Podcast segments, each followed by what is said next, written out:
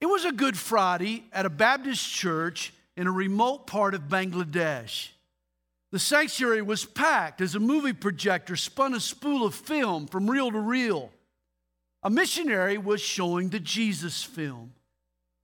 Little children sat on the floor and in the aisles and across the front of the church. The seats were stuffed with people.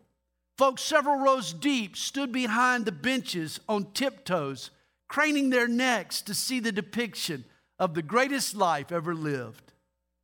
Well, as the crucifixion scene started, a hush fell over the room. Gasps of horror and gut wrenching sobs were heard as the Bengalis watched the torture and execution of Jesus. The villagers were moved with emotion. They had just watched Jesus work miracles and show compassion and forgive sin. Now they were trying to process the punishment of an innocent man. Well, finally, at the peak of their consternation, a little boy stood up in the crowded church and he shouted, Don't be afraid, he gets up again. I saw it before. A small boy's encouraging cry gave hope to the viewers of the film. But the disciple named Thomas didn't hear that cry. Not at first. He didn't see Jesus after he got up again. Eight days earlier on Sunday night, the risen Christ appeared to a room full of disciples, minus Thomas. Where he was, we don't know, but he was missing. Jesus' appearance that night was the confirmation of what the women had reported earlier that morning. Mary Magdalene was first to bolt through the barricade and shout the news that she had seen the risen Lord. Other women, and then Peter, also saw him. Two disciples showed up, saying they met him on the road to Emmaus. The disciples who huddled, huddled together in the upper room that day didn't know what to think when suddenly, knocking on the bolted door without slipping through an open window, without having to knock on the door, suddenly Jesus just appeared. He materialized in the middle of the room. And it was obvious that he was no ghost, he was no phantom. You couldn't see the wallpaper through his body. This was no mist or apparition. Jesus was solid. In fact, he showed the disciples enough of what the Romans had done to him to assure them it was him. He showed them his side and his hands. They could touch his scars. Hey, Jesus was human flesh, as real as they were. I'm sure when the risen Christ first appeared, they were blinking and they were rubbing their eyes in astonishment. But when he left, they were convinced that he was alive. J. Vernon McGee was a radio Bible preacher. Once a lady wrote him with a question. Our preacher said that Jesus just swooned on the cross, and on Easter, the disciples nursed him back to health. What do you think? McGee replied, Dear sister, beat your preacher with a leather whip for 39 heavy strokes. Nail him to a cross, hang him in the sun for six hours, run a spear through his heart, embalm him, put him in an airless tomb for three days, then see what happens. See, the disciples had witnessed firsthand the cruel and ruthless brutalities of the crucifixion. There were no doubts in their mind that it had been lethal. And now, after a few moments with the risen Lord, they were as sure of Jesus' resurrection as they had been of his death. On Sunday night, a room full of disciples learned that Jesus had gotten up again.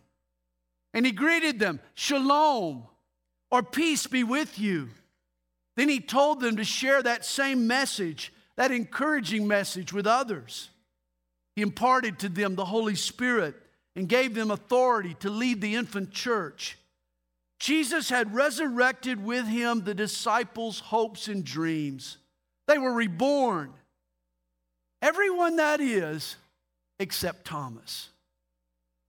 The followers of Jesus were ready to tell the world that their master was alive. And guess who their first target must have been? You guessed it, Thomas. John's gospel reads, verse 25 The other disciples therefore said to him, We have seen the Lord. Notice the verb said. It means they kept on saying to him. For eight days, his brothers in arms try to convince Thomas of Jesus' resurrection. These men will win continents to Christ, but they can't persuade a single solitary doubter. Thomas says, Unless I see in his hands the print of the nails, and put my finger into the print of the nails, and put my hand into his side, I will not believe. Thomas insists on the same kind of proof Jesus provided the other disciples.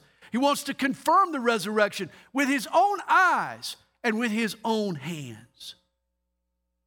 Thomas reminds me of Carl Sagan, the stargazing agnostic. He was a staunch spokesman for evolution and an opponent of Christianity. And when Sagan died, there were no about faces, there were no dramatic turnarounds. In fact, his wife said, there was no deathbed conversion, no appeals to God, no hope for an afterlife, no pretending that he and I, who had been inseparable for 20 years, were not saying goodbye forever. Someone asked her, Didn't Carl want to believe?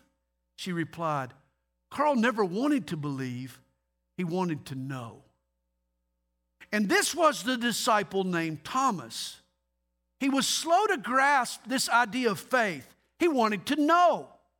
He expected tangible fruit, proof and traceable evidence. You know, over the centuries, Thomas has gotten the nickname Doubting Thomas, but I don't like that designation. Thomas had the attitude I want to know that I know beyond all doubt. Rather than tolerating a degree of doubt, Thomas wanted a faith that eliminated all doubt. He wanted a faith untainted by the slightest twinge of skepticism or questions why or dilemmas or hesitance. Rather than a doubter, Thomas was more a pragmatist. Webster defines the word pragmatism as the belief that the function of thought should guide action. In other words, think it through before you do. See, Thomas had this logic driven approach to life. He had to be able to add stuff up, figure it out beforehand. Yeah, it's interesting that the Roman Catholic Church has made Thomas the patron saint of architects and builders and geometricians and construction workers and stone cutters and surveyors, all professions that deal with exactness. In the arts, Thomas is often portrayed with a builder's square in his hand. He was deliberate and cautious. He had the opposite personality of impulsive Peter. In John chapter 14, we get an up close look at Thomas. Jesus is partaking of his Last Supper with his disciples when he boldly promises them heaven, he says, Let not your heart be troubled. You believe in God, believe also in me. In my Father's house are many mansions. If it were not so, I would have told you. I go to prepare a place for you. And if I go and prepare a place for you, I will come again and receive you to myself, that where I am, there you may be also. And I'm sure Thomas was sitting there thinking to himself, Lord, this promise of heaven sounds nice, but there's a lot you're not telling us here. I need more information if you want my heart not to be troubled. I mean, how about some drawings of heaven? Maybe some dimensions. Where are the blueprints here? And what about timetables and production schedules? You know, a builder needs details. I'm sure Thomas was biting his tongue until Jesus finally told them and where I go, you know, and the way you know. That was just too much for Thomas. He had no idea where Jesus was going or how he would get there. Thomas didn't know what Jesus was talking about, and he was far too honest not to say so. So Thomas finally blurts out what probably every other disciple was thinking Lord, we do not know where you are going, and how can we know the way? And it was Thomas's honest question that prompted Jesus to follow up his cryptic comment with one of the clearest declarations of his identity in all the Bible. Jesus says to all mankind in verse 6, I am the way and the truth and the life. No one comes to the Father except through me. Jesus rewarded Thomas's honesty.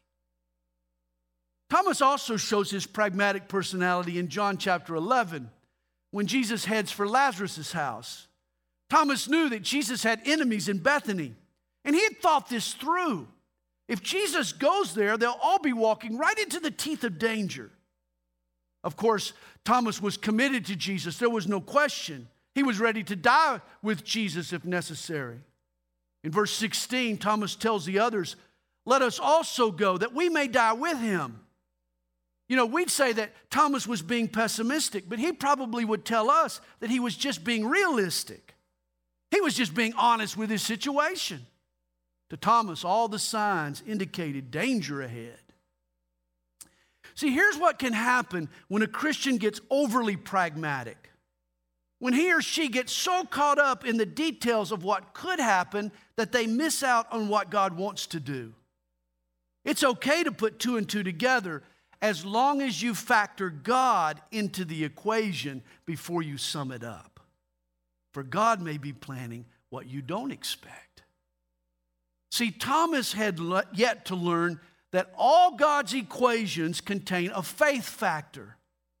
See, Christian faith is not impractical, it just makes allowance for God to do the unexpected.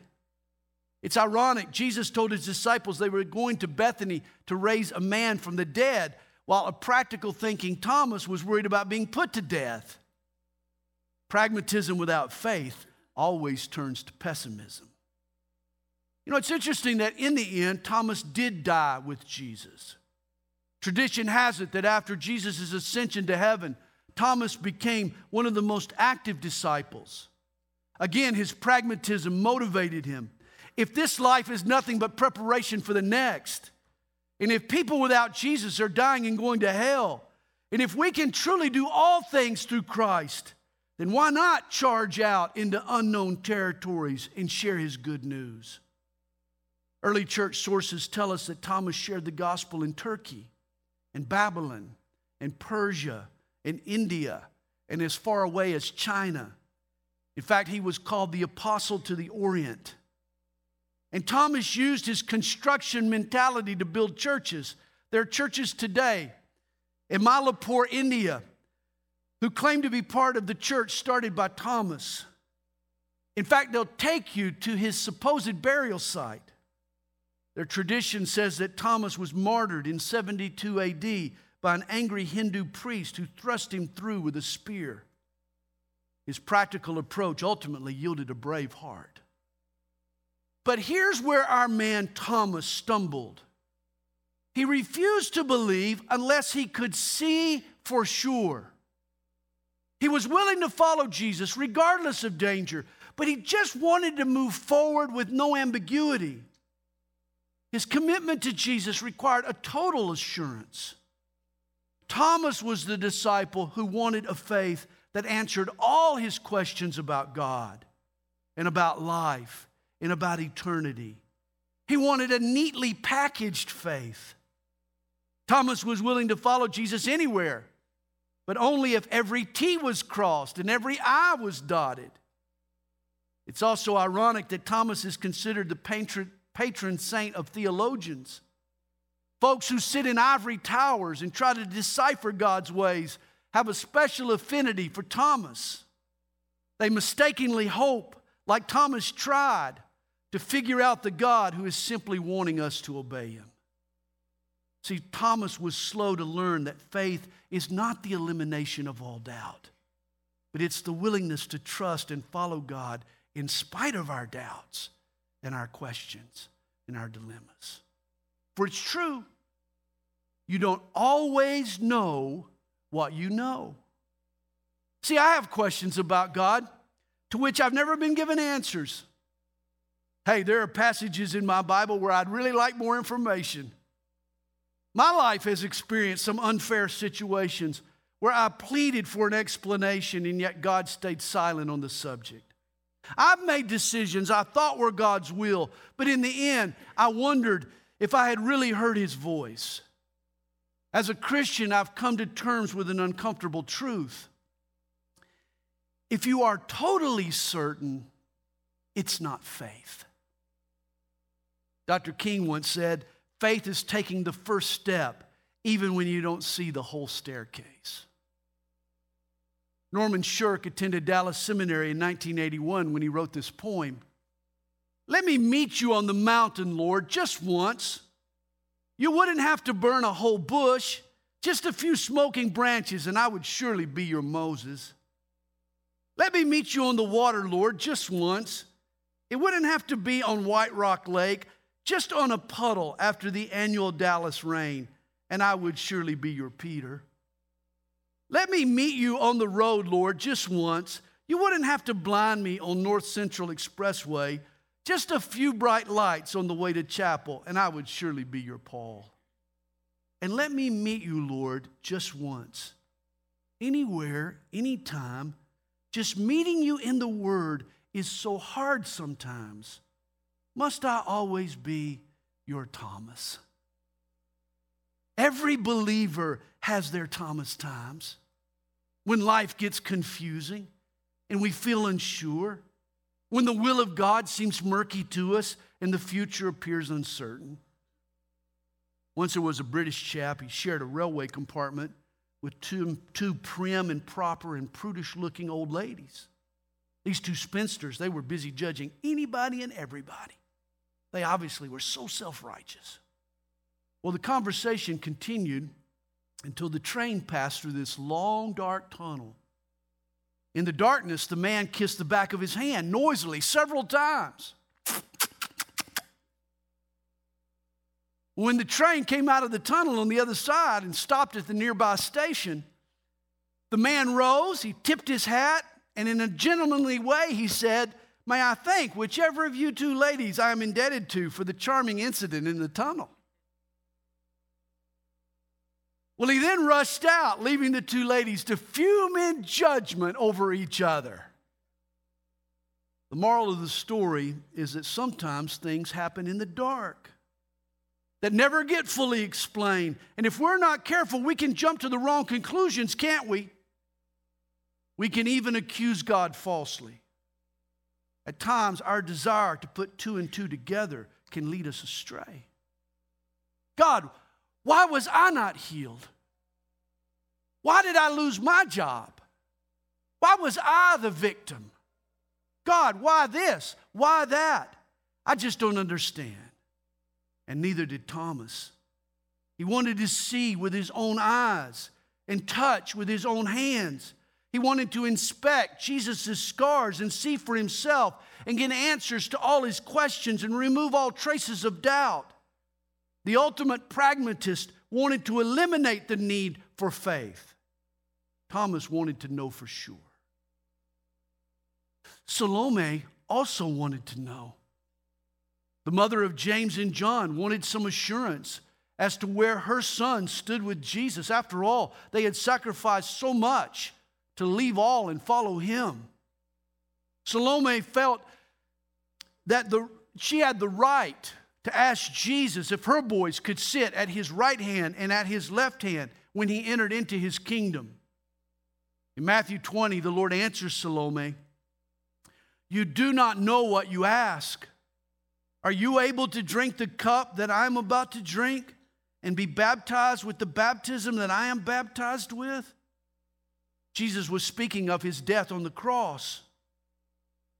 Now, fast forward several days and watch Salome at the foot of the cross. Two other men on Jesus' right hand and on his left hand are now nailed to crosses like Jesus. And Salome hears one of the men say, Lord, remember me when you come into your kingdom. And then she hears Jesus answer, Today you will be with me in paradise. And suddenly it hits Salome. What if I had gotten my request? What if I had gotten what I thought I wanted? It would be my two sons on the crosses next to Jesus. My boys would be at his right hand and at his left hand when he came into his kingdom. See, at times we make requests of God and we aren't ready for the answers. If He gave us what we said we wanted, it might destroy us rather than help us. Professional golfer Tommy Bolt was playing in a tournament in Los Angeles where he was paired with a caddy known for his constant chatter. Bolt had a reputation for hot headedness and a lack of, lack of patience. Well, before the first tee, the golfer told the caddy not to say a word. He said, I, If I ask you something, just answer yes or no. All I want from you is a yes or a no. Well, on one of the holes, Bolt was trying to figure out how to hit his shot around a tree, over a lake, and onto the green. He asked his caddy, he said, What do you think? A five iron? The caddy was bound to respond only yes or no, and so he said, No. Well, Bolt was insulted. He says, You don't think I can get there with a five iron? Watch this shot. Caddy just rolled his eyes and he said it again. No. Well, Bolt hit his five iron. The ball dropped two feet from the cup. He spun around and he shouted at the caddy, What'd you think of that golf shot? Now, with permission to speak, the caddy said, Mr. Bolt, that wasn't your ball.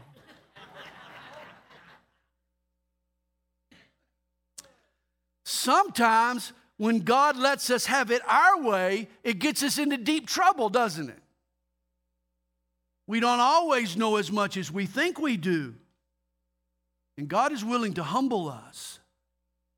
I think it's interesting that Jesus left Thomas in the dark for eight days to struggle and to grapple with his faith. And I can hear the disciples scolding Thomas Why be so stubborn? Why so arrogant? Why do you have to always see to believe? Don't you have any faith? Finally, on the eighth day after his resurrection, with the disciples still cooped up in the upper room, Jesus returned. And this time, Thomas was present. And it's one of those scenes in your Bible where you wish you could go back in time and experience firsthand. It's so dramatic.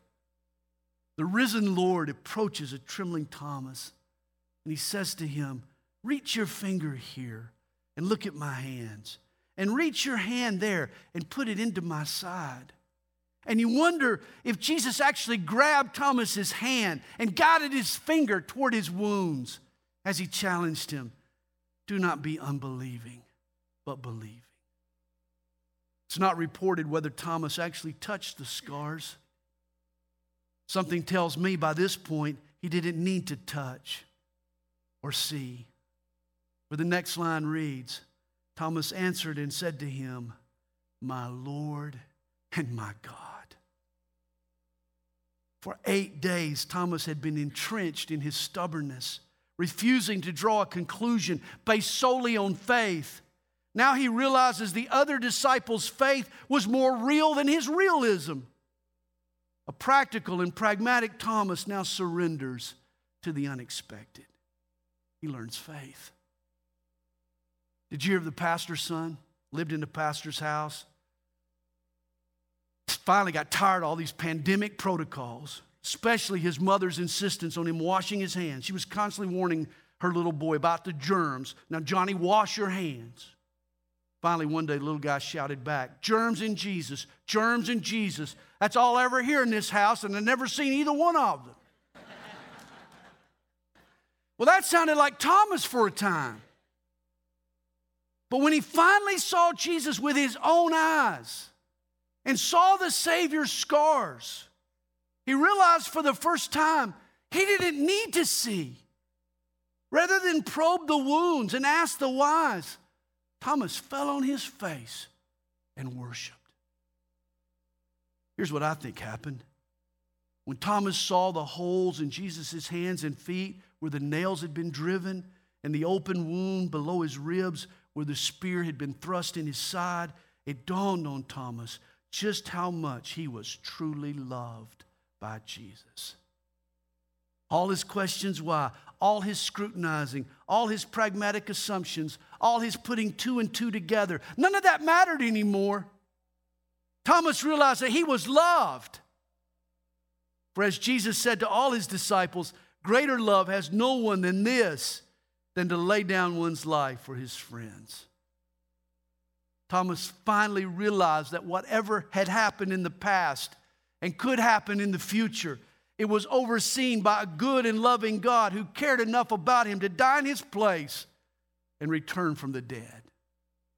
Thus, from that day forward, it wasn't answers or reasons or explanations that brought Thomas peace and comfort. It was the remembrance of those scars. It was love, not logic, that answered Thomas's questions and silenced his doubts. And here's the factor that should be inserted into all life's equations. Yes, two plus two, but you need to put an X in there, the cross. That's what equals love. Pope Gregory once commented the disbelief of Thomas has done more for the Christian faith than the faith of the other disciples. Thomas was the initial exception that proved the rule for the rest of us. For Jesus explains in verse 29 Thomas, because you have seen me, you have believed. Blessed are those who have not seen and yet have believed. The blessed, the happy people are those who have learned that they don't need all their doubts resolved and all their questions answered to believe in Jesus.